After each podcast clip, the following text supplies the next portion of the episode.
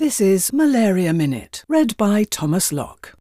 New research has examined the long term impact of malaria infection on gamma delta T cells, which are involved in the immune response against the parasites. Researchers identified the development of a new memory like population of gamma delta T cells in mice who had been exposed to Plasmodium chabaudi malaria.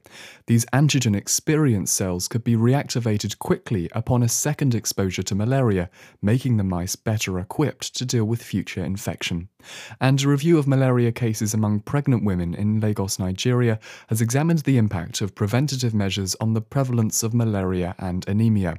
The results demonstrate that interventions to reduce malaria and moderate to severe anemia, especially in the first pregnancy, should include education on the correct use of long lasting insecticidal bed nets, intermittent preventative treatment, and on the dangers of herbal tea in pregnancy.